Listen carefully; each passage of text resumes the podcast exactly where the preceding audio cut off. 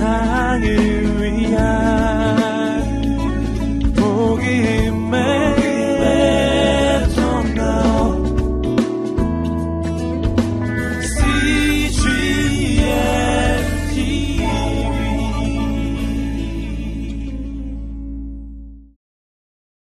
오늘은 사랑이 진실입니다 라는 제목을 가지고 저와 함께 말씀을 나누도록 하겠습니다. 오늘 우리 12절 말씀 보니까요, 가인이 아벨을 죽였던 이 미움의 이유에 대해서 이렇게 설명하고 있습니다. 우리 12절 말씀 다시 한번 읽어보겠습니다. 우리는 악한 자에게 속해 자기 동생을 죽인 가인처럼 되지 말아야 합니다. 대체 왜 가인이 동생을 죽였습니까? 그것은 자기의 행위는 악하고 동생의 행위는 의로웠기 때문입니다. 가인이 아벨을 죽였던, 미워했던 첫 번째 이유는 무엇인가? 그가 악했기 때문이라고 말합니다. 아담이 지었던 이 선악과를 따먹었던 불순종의 죄가 이제는 자녀대인 가인과 아벨의 때에 와서 살인을 저지르는 죄로 발전되었습니다. 증폭되었습니다. 죄가 또 다른 죄를 낳고, 아니 불순종의 죄가 이제는 살인의 죄를 낳는 것을 우리가 아담의 가문을 통해서, 가정을 통해서 우리가 확인할 수 있습니다. 한 세대 만에 무섭게 확장된 이 죄의 세력을 우리가 지금 보고 있습니다. 이런 농담을 들은 적이 있습니다. 군대에서 2등병, 1병, 상병, 병장이 있는데 최고의 군사력을 가진 사람은 누구일까요? 이제 군대를 안 가본 사람들은 병장이라고 얘기를 합니다. 그런데 군대를 다녀온 사람들은 상병이라고 말합니다. 상병. 왜 상병인가? 2등병은 한 사람이 능히 한 사람의 적을 대적할 수 있다고 합니다. 1병은 한 사람이 두 사람의 적을 대적할 수 있다고 합니다. 상병은 어떨까요? 세 사람의 적을 대적할 수 있습니다. 그러나 군기가 빠진 병장은 4명이 모여야 한 사람을 대적할 수 있다고 합니다. 그래서 군대에서 최고의 군사력을 갖고 있는 사람은, 전투력을 갖고 있는 사람은 상병이라고 합니다. 농담처럼 들리는 얘기지만 하루아침에 상병에서 병장을 단 지 얼마 되지 않아서 그의 군기와 게으름으로, 나태함으로 잃어버리고 있는 그의 전투력을 보면 게으름이라는, 죄라는 무서운 것이 얼마나 무서운 것인지 우리가 알 수가 있습니다. 아담에게서 시작된 죄가 그의 자녀대에 와서 자라고 있습니다. 불순종의 죄는 사망의 죄로 났습니다. 결국 가인은 아벨을 죽였습니다. 왜 죽였는가? 가인이 악했다고 말합니다. 우리도 예외가 아닙니다. 아담의 족보에 있는 우리 역시 악합니다. 죄인입니다. 누구도, 우리도 자유로울 수 없습니다. 가인이 아벨을 죽였던 첫 번째 이유, 그가 악했기 때문입니다. 두 번째 이유가 있습니다. 그것은 동생의 행위가 의로워 보였기 때문입니다. 12절 말씀 제가 다시 한번 읽어드립니다. 그것은 자기의 행위는 악하고 동생의 행위는 의로웠기 때문입니다. 죄가 들어온 뒤에 비교하고 경쟁하는 것이 들어오게 되었습니다. 내가 남보다 잘하면 교만해집니다. 어쩔 수 없습니다. 그리고 남보다 못하면 열등감이 들어옵니다. 물론 신앙이 좋은 사람들은 금세 회복됩니다. 금세 새롭게 됩니다. 그러나 그럼에도 불구하고 끊임없이 비교하고 경쟁하며 조금 교만하게 만들고 조금 열등하게 만드는 것이 죄입니다. 가인이 보기에는 아벨이 그보다 의로워 보였습니다. 만약에 아벨도 악했다면 살인은 일어나지 않았을지 모릅니다. 그러나 그가 자기보다 의로워 보였습니다. 그것이 가인에게 마음에 들지 않았습니다. 여러분, 이 비교 경쟁하는 것이, 또 남의 행동이 의롭다는 것이 얼마나 내게 영적인 어려움을 줄 수 있는지 우리가 직장에서도 쉽게 살펴볼 수 있습니다. 만약에 여러분과 갈등이 있는 사람이 한 사람 있다고 가정을 해보십시오. 그가 정말 악하고 파렴치하고 후임들을 괴롭히고 못살게 하는 악한 죄인이랄지라도 물론 힘들 거예요. 그러나 만약에 그가 의인이라면, 여러분과 갈등 가운데 있는 그가 의인이라면 이것은 또 다른 고통입니다. 나를 향한 정죄와 살은 더 깊이 다가옵니다. 그의 행동이 의로워 보일수록 나를 향한 정죄와 살, 이 불편한 화살은 나를 더 심하게 공격을 합니다. 만약에 그가 직장에서 인기마저 좋으면 어떨까요? 더더욱 괴로운 겁니다. 더더욱 괴로운 겁니다. 이것이 죄이고 이것이 의로움을 바라보는 비교와 경쟁에서 느낄 수 있는 어려움입니다. 누구도 자유로울 수 없습니다.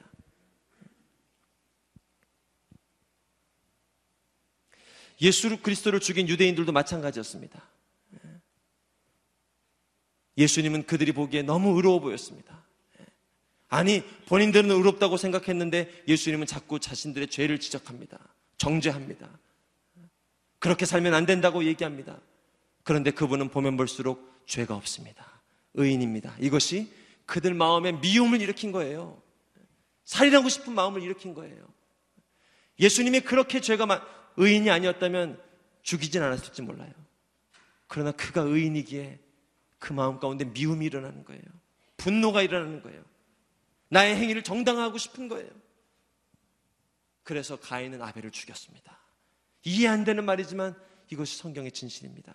그가 나보다 의로웠기 때문에 그를 죽였답니다.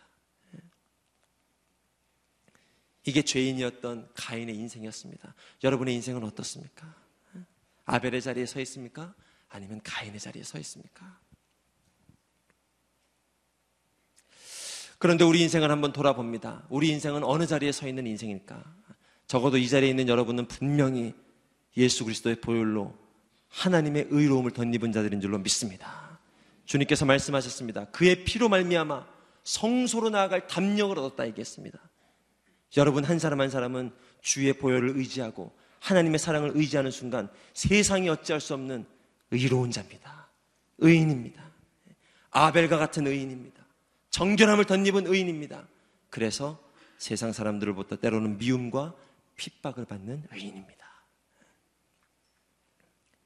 이러한 인생을 13절에서 우리 인생이 그러하다고 설명해주고 있습니다. 우리 13절 말씀 다시 한번 같이 읽어보도록 하겠습니다. 시작.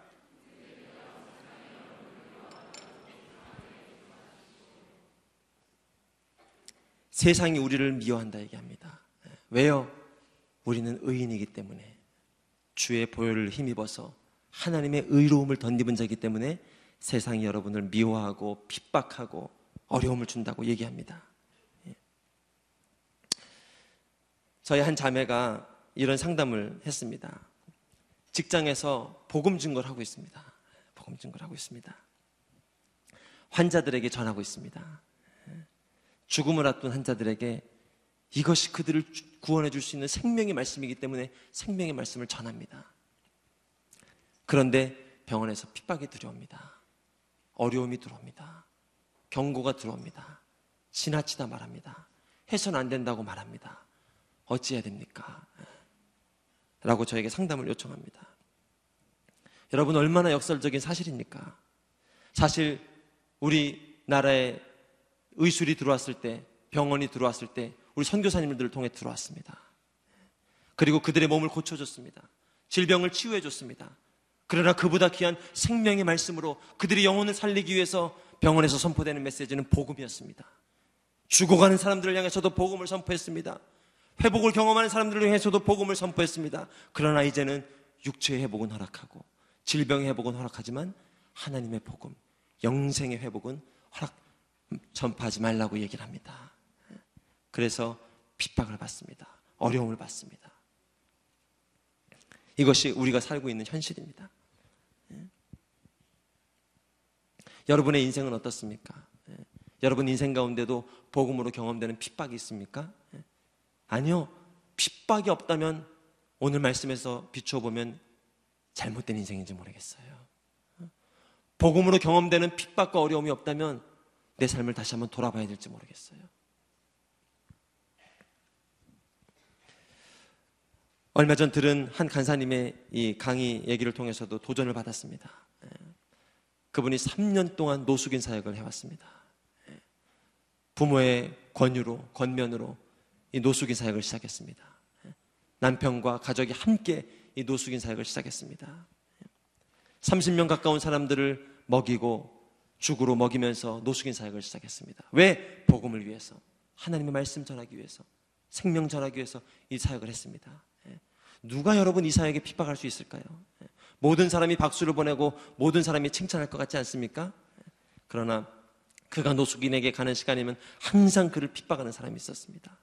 소리를 지르고, 왜 저 사람들은 굶어 죽게 놔두지 왜 이들에게 복음을 전하냐고, 왜 이들을 불쌍히 여기냐고, 왜 이들을 긍휼히 여기냐고, 이들의 사는 모습을 안 봐서 그렇다고 하면서 이분을 향해서 삿대질하고 핍박을 합니다. 하루도 빠지지 않고 핍박을 합니다. 이것이 복음을 가진 의인이 경험하는 핍박이라고 얘기합니다. 세상이 미움을 준다고 얘기합니다. 물론 복음이 아닌데 여러분이 만약에 미움을 경험하고 있다, 복음이 아닌데 여러분이 만약에 어려움을 경험하고 있다, 그것도 한번 본인을 돌아보십시오. 인격에 좀 어려움이 있을 수도 있고, 말에 좀 어려움이 있을 수도 있고요, 혈기에 좀 어려움이 있을 수도 있습니다. 그러나 복음으로 무장한 의인이라면 여러분 핍박이 따른답니다. 여러분이 우리 인생을 한번 살펴보죠. 평안하고 좋기만 한 복음이라면, 아주 은혜롭고 재밌기만 한 복음이라면, 오늘 말씀에서 얘기하는 복음과는 좀 거리가 있나 봐요. 그러나 하나님의 말씀으로 무장한, 세상의 선이 아니라, 세상의 공의가 아니라, 세상의 착한 일이 아니라, 그보다 완벽한 하나님의 복음, 하나님의 선, 하나님의 의로 무장한 인생이라면 세상으로부터 어려움이 온답니다. 핍박이 온답니다. 그것이 오늘 본문에서 이야기하고 있는 것입니다. 우리는 아벨의 계보를 따르고 있는 사람들입니다. 이 중에 가인의 계보를 따르는 사람들은 없는 줄로 믿습니다. 그런 사람이 있다면 그런 여러분을 위해서 예수님이 오셨습니다. 두려워하지 마십시오. 여러분은 이미 아벨의 계보에 들어와 있습니다. 어린 양의 피로 의로워진 정도가 아니라 부인할 수 없고 흠없고 점도 없는 예수의 피로 여러분 정결케 되었습니다. 우리 모두는 아벨의 가문에 속한 아벨의 계보를 따르고 있는 자들입니다. 그러기에 죽이기보다는 죽임을 당하는 자리에 서 있는 것입니다. 남을 해하기보다는 핍박을 당하는 자리에 서 있게 되는 겁니다. 세상은 칼과 창과 단창으로 당신을 공격하지만 우리는 칼과 창과 단창을 검으로 나아갈 수 없습니다. 말씀의 검을 들고 나아가는 것이 바로 우리입니다. 여러분, 어떤 무기를 들고 이 세상 가운데 나아가고 있습니까? 나를 해한 사람을 동일하게 해하려고 나가고 있지는 않습니까? 상대방이 칼을 들고 오는데 나는 창과 단창을 준비하고 나가고 있지는 않습니까? 그러나 오늘 성경은 얘기합니다. 그들은 칼과 창과 단창을 가지고 나오지만 우리는 말씀의 검을 들고 나아갑니다. 사랑의 검을 들고 나아갑니다. 주님을 바라보는 섬김의 검을 들고 나아가는 것입니다. 그리고 오늘 이 시간도 만약 당신이 그 말씀의 검을 들고 투쟁하고 있다면, 그 사랑의 검을 들고 투쟁하고 있다면, 그 사랑의 검을 들고 힘겨워하고 있다면, 하나님은 당신이 옳은 길을 가고 있다고 격려해 주십니다. 사랑하고 충성스러운 나의 종아, 네가 잘하고 있는 거야. 네가 바른 길을 가고 있는 거야. 네가 하나님 원하시는 그 길을 가고 있는 거야. 그 말씀이 오늘 14절 말씀에서 이어지고 있습니다. 우리 14절 말씀 같이 한번 읽어보도록 하겠습니다. 시작.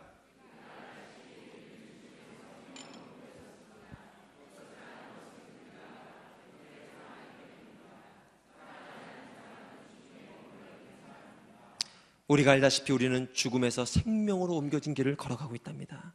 그리고 이것을 아는 이유는 우리가 형제를 사랑하고 있기 때문이라고 말합니다. 여러분 한 사람 한 사람이 직장 가운데, 가정 가운데, 시원한 삶의 자리에서 이 주님의 말씀을 붙잡고 사랑하기 위해서, 용서하기 위해서, 용납하기 위해서 나가는 이 치열한 삶을 살고 있는 여러분들이 하나님의 생명 가운데 있는 자라고 주님이 격려해 주십니다. 계속해서 그 믿음의 길을 걸어갈 수 있는 저와 여러분 될 수 있기를 주님의 이름으로 축복합니다. 세상을 바라보면 이것은 불가능해 보입니다. 세상을 바라보면 이러한 사랑을 붙잡고 이러한 믿음의 길을 붙잡고 걸어가는 인생은 불가능해 보입니다. 얼마 전에도 북한의 최고위원 중에 한 사람인 장성택 부위원장이 실각했다는 뉴스를 우리가 들었습니다. 김정은 정권이 된 이후에 권력의 최고위층에서 권력을 누렸던 그가 정치적인 견제와 여러 이해 집단 문제 때문에 결국 실각하게 되었습니다. 이것이 세상에서 경험하는 권력, 세상에서 경험하는 명예입니다. 그럼 우리도 그것을 쫓고 그것을 누리기 위해서, 그것을 얻기 위해서 나아가는 인생을 살고 있는가? 여러분, 지나친 비유일지 모르지만 우리가 거하는 직장, 만약에 북한에 비유하면 너무 지나친 비유입니까? 우리가 거하고 있는 직장, 만문의 집의 영, 이 무서운 물질과 이 황금 맞는 주위에 있는 이 무서운 물질의 영 가운데 있는 직장도 다르지 않습니다. 하루아침에 올라갔다가 하루아침에 떨어질 수 있는 것이 바로 직장입니다. 세상의 영이 있는 것은 다르지 않습니다. 크게 다르지 않습니다. 그러나 그러한 삶의 자리에서, 여러분, 그러한 삶의 자리에서 술자리 한 번만 안 나가도 얼마나 많은 견제와 얼마나 많은 이해관계가 우리가 손해를 경험합니까? 그러나 그러한 자리에서 하나님이 주신 믿음, 하나님이 주신 사랑을 붙잡고 나아간다. 여러분, 세상이 보기에는 힘이 없어 보이는 말씀 같고 세상이 보기에는 너무너무 무기력해 보이는 말씀 같지만, 만약에 그 길을 여러분이 걸어가고 있다면 오늘 본문은 뭐라고 얘기하는가? 죽음에서 생명으로 옮겨진 자라고 얘기합니다. 죽음에서 생명으로 옮겨진 자라고 성경은 얘기하고 있는 것입니다. 그러면 그와 반대로 본문은 죽음에 머무르는 자가 있다고 얘기합니다. 죽음 가운데 머물고 있는 자가 있다고 얘기합니다. 때로는요, 우리가 경험하고 있는 인기와 명예와 권력과 사람들의 인정과 복과 승진과 이런 모든 것을 경험할 때 우리가 착각할 때가 있습니다. 아, 내가 지금 뭔가 잘 살고 있구나. 내가 지금 뭔가 잘 좋은 길을 걸어가고 있구나.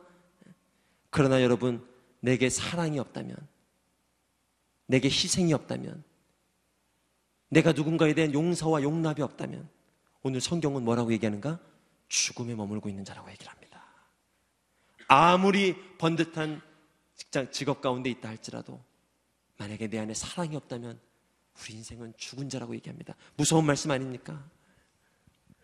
15절 말씀이 그것을 그렇게 이야기하고 있습니다. 우리 같이 한번 15절 말씀 읽어보도록 하겠습니다. 시작.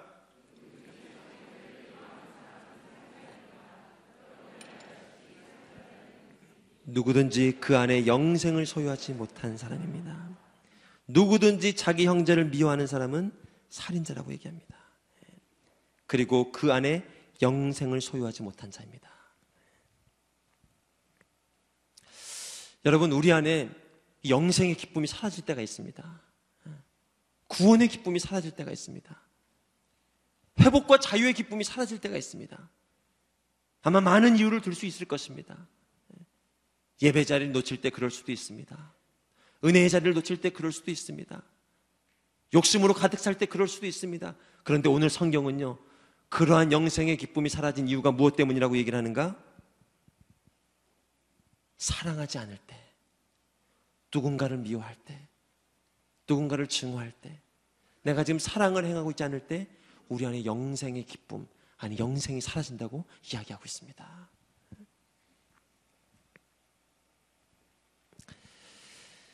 사랑 때문에 막 씨름하던 형제가 하나 있었습니다.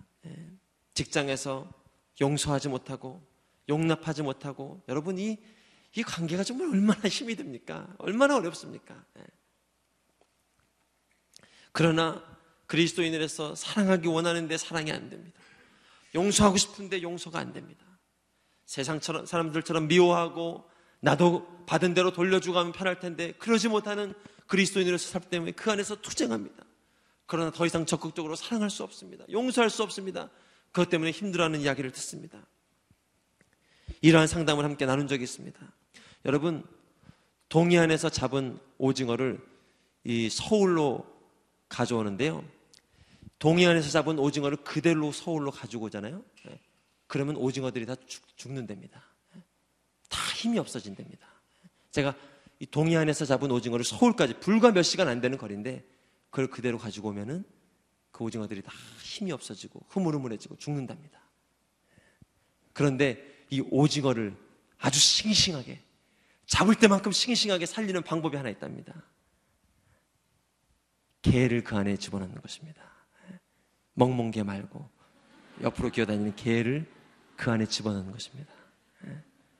오징어의 천적이 개랍니다. 그러면 이 개를 집어넣어 놓으면요, 서울에 올 때까지 오징어들이 그냥 생기있게 막 살아있답니다. 개가 오징어를 먹어봐야 얼마나 먹겠습니까?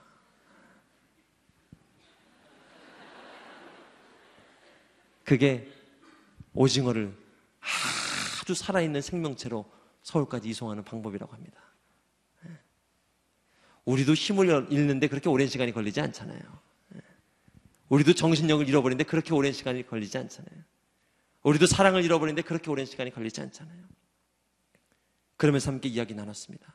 하나님께서 너의 안에 있는 사랑을 살려주기 위해서, 너 안에 있는 영생의 빛을 계속해서 비춰주기 위해서 이런 일이 일어났나 보다. 하나님을 신뢰하고, 그래, 우리 안에는 사랑이 없어, 우리 안에는 용서가 없어, 견디기도 힘든데 무슨 용서야, 버티기도 힘든데 무슨 사랑이야. 그러나 그렇기 때문에 우리 모든 삶의 주권을 허락하시고 나를 인도하신 주님을 바라보자. 예수님을 바라보자. 그 안에 생명이 있고 그 안에 사랑이 있고 그 안에 용서가 있기 때문에 그 주님을 의지하고 나아가자. 격려한 적이 있습니다. 한 형제는 이런 나눔을 한 적이 있습니다. 자기를 직장에서 너무너무 괴롭히는 선임이 있답니다. 얼마나 자기를 괴롭히고 힘들게 하는지, 심지어는 본인 일까지 자기한테 다 떠맡기고 일을 시킨답니다. 그리고 막상 고가 칭찬받을 때는 본인이 다 챙겨서 칭찬받고 너무너무 힘들다고 이야기를 요청합니다. 그런데 이 사랑의 말씀 듣고 그날 하나님이 그 형제의 자존감을 회복시켜 주셨어요. 이 주님의 사랑을 통해서 그 영혼의 정체성을 회복시켜 주셨어요. 어둠과 미움과 사단에 끌려다니는 인생이 아니라 너의 인생은 하나님께서 주장하시고 하나님께서 핏값으로 사신 인생이다. 그 메시지를 통해서 그 영혼이 회복을 됐어요. 그 영혼이 춤추기 시작했어요. 그리고 다시 직장 가운데 나갔습니다. 간증을 합니다. 제게 간증을 합니다. 요즘 직장에서 승리하고 있습니다. 그래서 이야기를 좀 해달라고 그랬습니다.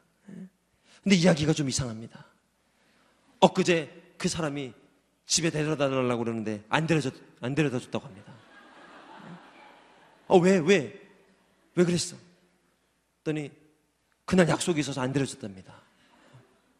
나도 내 시간이 있고 일과 시간 이후에 내 시간대로 움직이고 싶은데 그 사람이 데려다 달라는데 단호하게 거절했다고 합니다.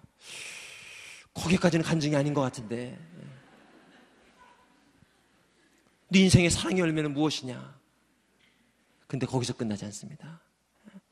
그가 영혼의 힘을 얻고 영혼의 자유함을 경험하였지만 그가 이제 적극적으로 사랑을 실천하는 자리에 있다고 합니다. 그 선임보다 5분 일찍 가서 10분 일찍 가서 책상도 정리해주고 도움도 준다고 합니다. 그리고 그 일을 행하면서 그 안에 흘러넘치는 그 기쁨과 그 자유함과 그 하나님이 주시는 능력으로 얼마나 행복하고 정말 즐거운 직장생활하고 있는지 간증을 해주더라고요. 할렐루야. 이게 우리 가운데도 일어날 수 있는 하나님의 능력 아니겠습니까?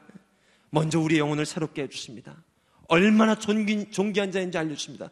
저는 오늘 이 사랑의 실천과 진실성에서 얘기하지만 여러분 그 사랑에서 여러분 자신을 제외시키거나 열애시키는 그러한 인생 되지 않기를 주님의 이름으로 축복합니다.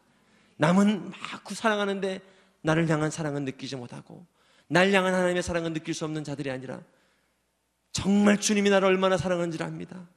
이제는 내 안에 영혼의 힘이 생깁니다. 세상 사람들이 나를 거부하고 부인하고 거절하고 나를 용납해 주지 않아도 하나님이 주시는 사랑이 있습니다. 하늘로부터 말미암는 승리가 있습니다. 예전에는 세상 사람들이 인정해주고 알아주고 평가해줘야 이제는 만족이 있었는데 이제는 주님이 주시는 만족이 있습니다. 그리고 그 힘으로 세상 가운데 하나님의 사랑을 증거하며 실천하며 나갈 수 있는 인생, 이것이 주님께서 우리 가운데 이루시는 승리인 것입니다. 이것이 바로 그리스도인들만이 누릴 수 있는 하나님의 영성입니다. 받은 사랑으로 다시 나아갈 수 있는 능력. 여러분의 사랑의 자리에 어디가 고장이 나 있습니까? 때로는 내가 사랑을 행하는 자리에 고장이 나 있을 수도 있습니다. 때로는 하나님으로부터 받는 공급의 자리에 고장이 나 있을 수도 있습니다.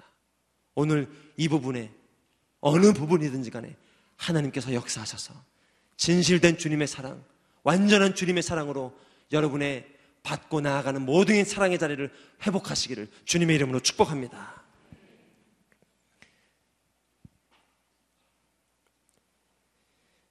인생의 진짜 가치가 무엇이겠습니까? 우리는 다 알고 있습니다. 사랑하는 사람을 잃을 때, 사랑하는 사람을 먼저 떠나보낼 때, 그리고 내가 죽을 운명에 가 있을 때, 물론 이 자리에 경험해본 사람 많이 없겠죠. 그러나 우리는 보고 듣고 알 수 있습니다. 많은 사람들이 이제 하늘나라 갈 시간을 얼마 남겨두지 않은 채 더 사랑하지 못하고 더 용서하지 못한 것을 후회하지 않습니까? 우리도 같은 길을 걸어갈 거예요. 더 사랑해야 되고 더 용서하지 못했던 것들을 아파하면서 하나님 앞에 올려드리며 그렇게 나아갈 거예요. 우리는 우리 인생의 진짜 가치, 진짜 중요한 것이 사실은 무엇인지를 알고 있어요.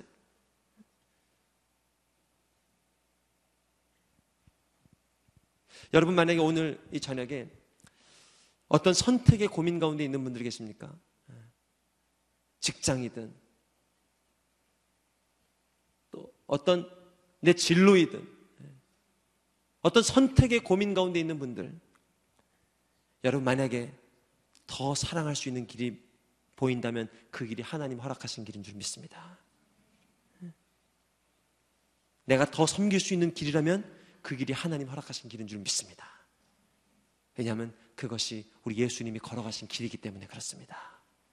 아니, 심지어 우리 예수님은 그런 우리를 위해서 죽기까지, 죽음까지 무릅쓰며 그 길을 걸어간 것입니다. 단순히 월급 더 못 받는 정도의 차원이 아니라, 단순히 더 높은 자리에 있지 못하는 정도의 차원이 아니라, 죽기까지 사랑하고 섬기기 위해서 그 길을 걸어가시고 우리로 하여금 그 아름답고 복된 길로 우리를 초청하고 계신 겁니다. 그 주님이 걸어가신 길을 우리 16절 말씀에서는 이렇게 설명을 하고 있습니다. 우리 16절 말씀 다 같이 한번 읽어보도록 하겠습니다. 시작.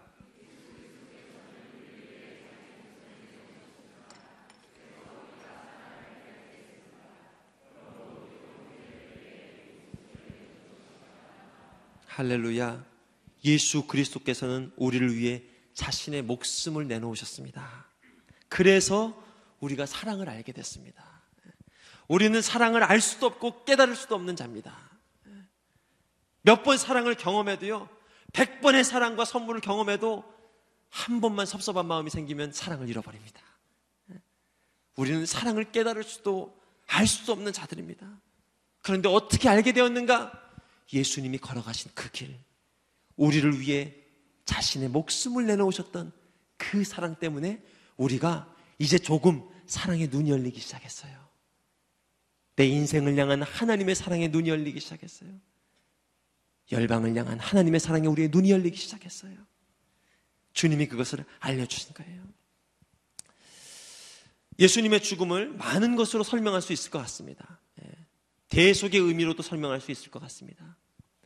그리고 흠도 없고 점도 없는 어린 양의 피로 당신의 죄를 대신 씻어주셨습니다. 이 구속의 의미로도 설명할 수 있을 것 같아요. 그런데 오늘 본문에서 예수의 죽음을 무엇으로 설명하는가? 우리로 하여금 사랑을 알기 위해서, 우리를 너무너무나 사랑하셨기 때문에, 우리를 너무너무 사랑하셨기 때문에 자신의 가장 소중한 것까지 내어주면서 사랑을 했다고 이야기를 하고 있습니다. 우리도 너무 쉽게 경험할 수 있지 않습니까? 사랑하는 연인을 만났을 때, 정말 사랑하는 이 연인을 만났을 때 내 가진 건 모든 것 다 주고 주고 또 줘도 아깝지 않은 그러한 사람 만났을 때 우리도 쉽게 예수님의 사랑의 흔적을 조금이나마 경험할 수 있지 않습니까?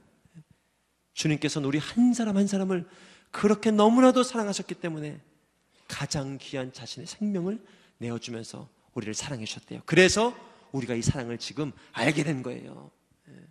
어떤 설교자의 메시지 때문에 알게 된 게 아니에요. 여러분이 마음밭이 좋아서 알게 된 것도 아니에요.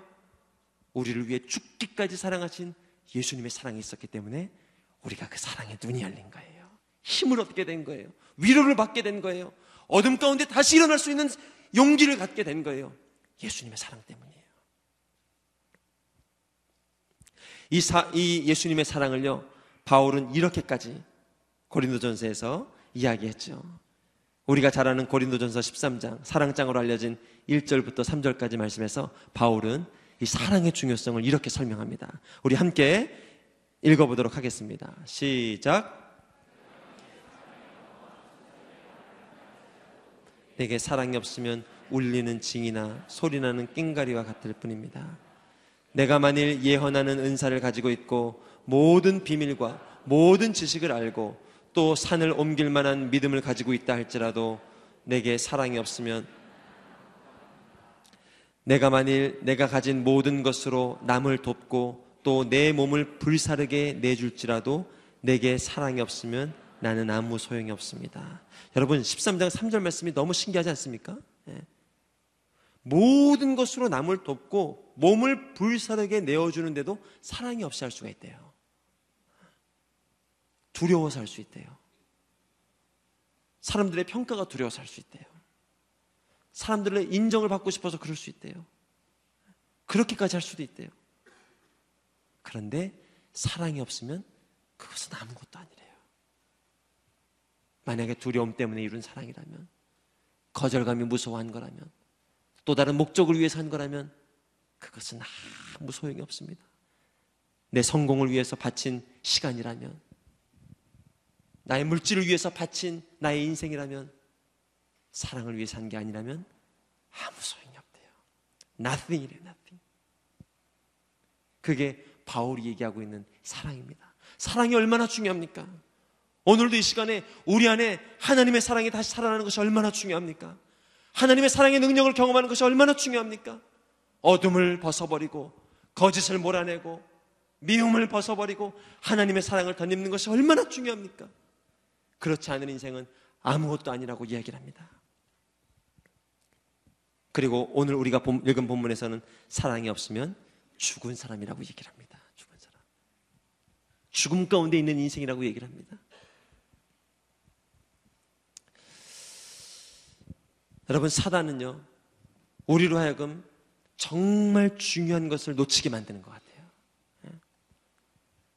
정말 중요한 것, 내 인생의 가장 소중한 것을 소중한 것으로 여기지 못하고, 소중하지 않은 것, 덜 소중한 것, 그렇게 중요하지 않은 것에 내 인생을, 내 시간을, 내 건강을, 내 물질을, 내 모든 것을 드리게 만듭니다.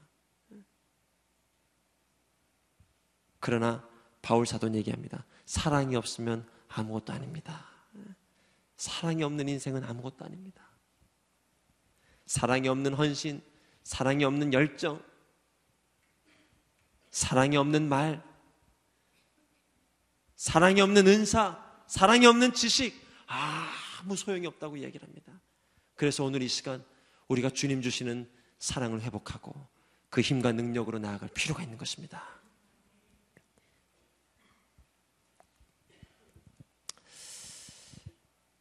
이 목회를 하면서도 참 이 하나님 앞에 뉘우치고 깨닫고 기도하게 되는 것은 뭔가 하면요, 어느 순간 나를 보면요, 내 안에 사랑이 증가하고 용서가 증가하고 하나님이 주시는 용납이 증가가 돼야 되는데, 사랑의 모양, 사랑의 언어, 사랑의 형식, 그것들이 막 내 안에 늘어나고 있는 것을 막 너무너무 잘 느낍니다.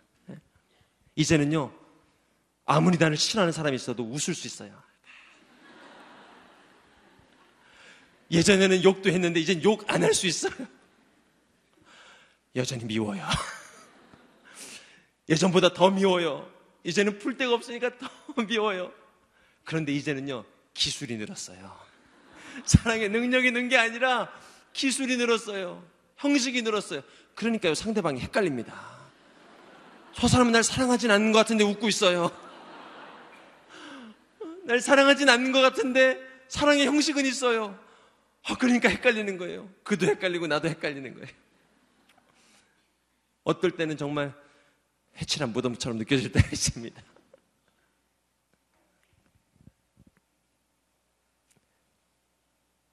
사실은 우리 안에 사랑이 없으면요, 웃음도 필요 없다. 전화도 필요 없다. 우리 순장님들 중에 문자 안 보내서 막 문자도 필요 없다. 사랑이 없는 건요, 사랑하는 척하는 것. 물론 사랑하기 위해서 노력하고 애쓰기 위해서 한 번 더 문자 보내고 전화하는 분들 여러분 축복합니다. 정말 잘하고 있는 거예요.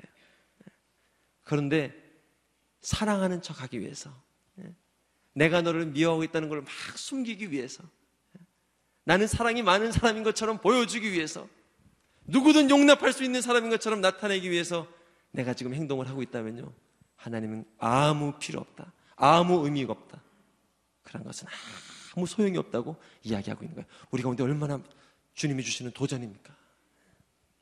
진짜 내가 붙잡아야 되는 게 뭘까? 그래서 우리의 가치관이 바뀌고, 우리의 인생관이 바뀌고, 우리의 비전과 우리의 목적이 하나님 내 안에 주시는 말씀, 하나님 내 안에 주시는 초점을 쫓아서 나아가는 것이 너무너무 중요한 것이죠. 여러분, 사랑이 전부인 줄로 믿습니다. 내가 직장 다니는 이유, 여러분 왜 직장 다니고 있는 줄 아세요? 하나님이 사랑을 증가하기 위해서, 하나님이 사랑하라고. 왜 가정을 이룹니까? 사랑하라고. 헌신하라고? 선교가라고? 좋은 기능적인 남편 아내 만나라고? 아닙니다. 사랑하기 위해서, 사랑하기 위해서 결혼하는 것입니다. 목회하는 이유는 무엇입니까? 사랑하기 위해서 하는 겁니다. 사랑하기 위해서 하는 겁니다. 우리가 사는 이유는 무엇입니까? 사랑하기 위해서 사는 겁니다. 할렐루야. 오늘 이 주님의 비전과 분명한 하나님의 이 비전이 여러분의 믿음, 여러분의 기도, 아니 여러분의 인생 안에 이미 심겨져 있습니다. 이것이 힘을 얻고 말씀이 흥하여 힘을 얻는 여러분의 삶이 되기를 주님의 이름으로 축복합니다. 사랑받기 위해서 사랑하는 것도 아닙니다. 인정받기 위해서 사랑하는 것도 아닙니다. 사랑하기 위해서, 사랑이 이유이기 때문에 사랑하는 것입니다. 근데 내가 남을 사랑하는지 안 사랑하는지 잘 점검할 수 있는, 여러분 착각하시면 안 돼요. 잘 점검할 수 있는 툴을 오늘 17절, 18절에서 얘기해 줍니다. 여기서 이제 자유함이 있어야, 아, 내가 진짜 사랑하고 있는 사람이구나, 이거를 지금 확인할 수가 있는 거예요. 우리 17절 말씀 같이 한번 읽어보도록 하겠습니다. 17절 말씀 시작.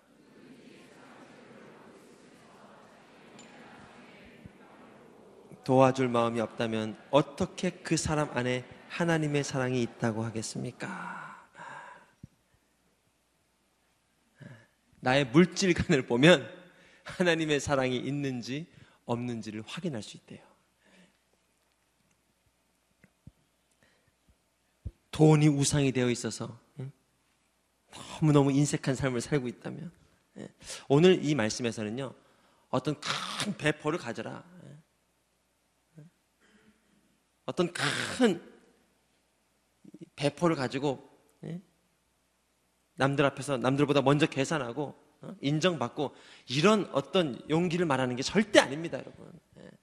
그거는 사랑이 아니에요.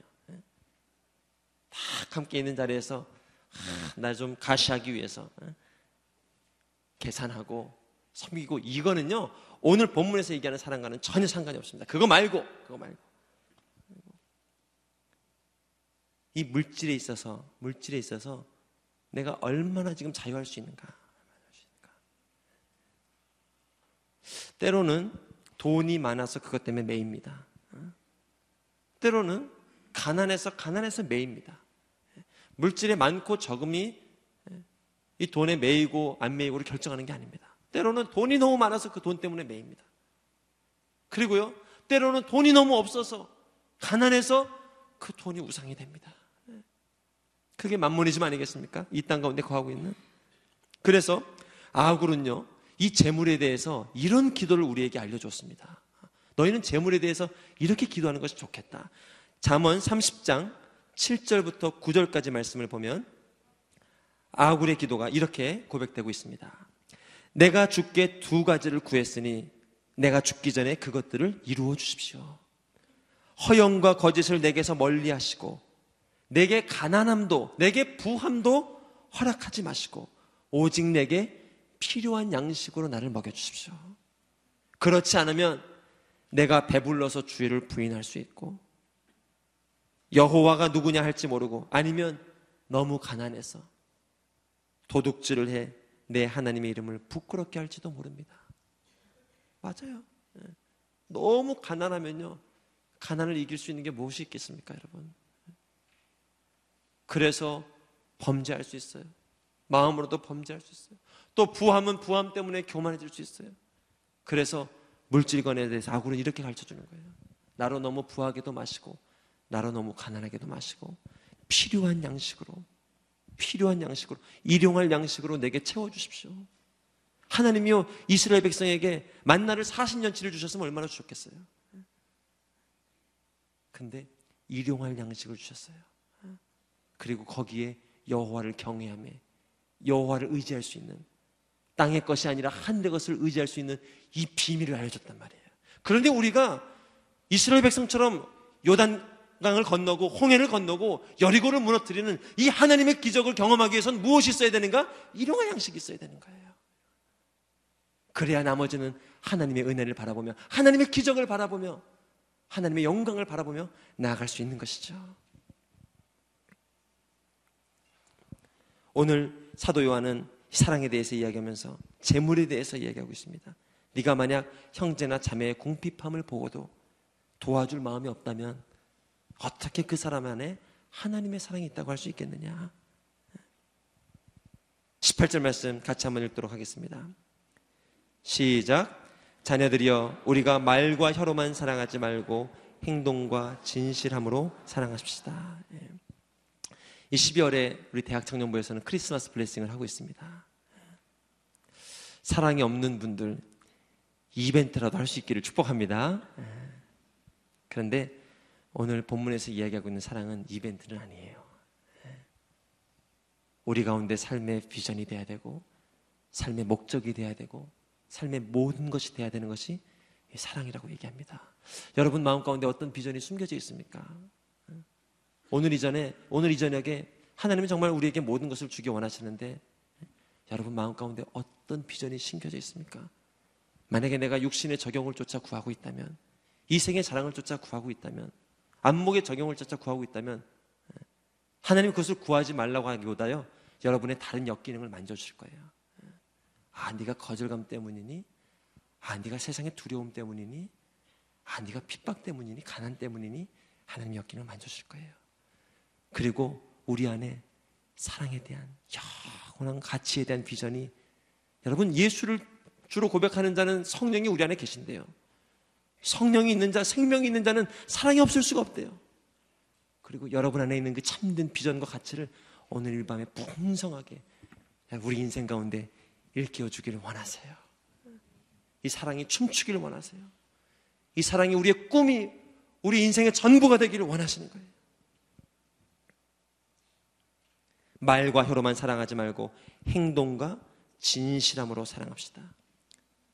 혹시 겉과 속을 달리하는데 부다리도 애쓰고 있는 분들 계십니까? 그런데 쏟는 에너지는 이제 그만. 사람들에게 보이기 위한 사랑도 이제 그만. 사람들에게 가시하기 위한 사랑이 있다면 오히려 멈춰라. 그건 이제 그만.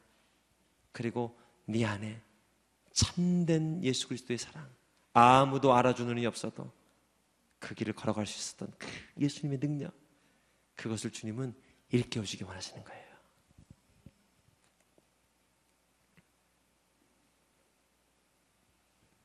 나의 행동이 아니라 나의 마음 때문에 아파하는 영성, 남이 알아주는 것도 아무 소용이 없죠. 오늘 주님께서는 이 사랑에 대해서 우리에게 도전해주고 계십니다. 그리고 너희 안에 이 사랑이 회복되면, 예전에게 너희 안에 이 사랑이 회복되면 영생의 기쁨이 회복될 거고 영생의 비전이 회복될 거고 영생의 능력이 회복될 거고 말씀의 영광이 회복될 거야. 이 약속을 우리 가운데 알려주시는 거예요. 오늘 이 저녁에 기도하면서 정말 이 눈이 열릴 수 있기를 주님의 이름으로 축복합니다. 또 내 힘으로 사랑할 수 없어서 아파하고 힘들어하고 있는 분들이 있다면 하나님 이 저녁에 여러분의 그 마음을 받으시고 주님이 주시는 사랑으로 우리의 기도, 우리의 간계를 덧입기 원하세요. 그러한 이 저녁이 되기를 주님의 이름으로 축복합니다. 우리 함께 기도하며 주 앞에 나아가기를 원합니다.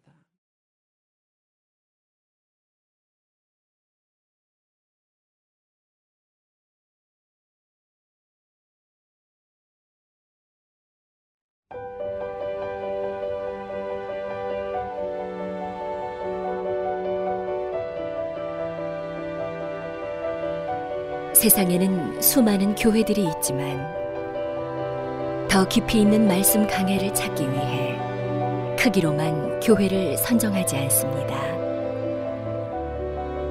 보다 좋은 영적 콘텐츠를 더 많이 나누기 위해 방송비를 받지 않습니다. 1년 365일 복음만 전하고 싶어서 우리는 광고를 하지 않습니다. 온누리의 복음을 땅끝까지 CGNTV와 함께 땅끝 선교사가 되어주세요.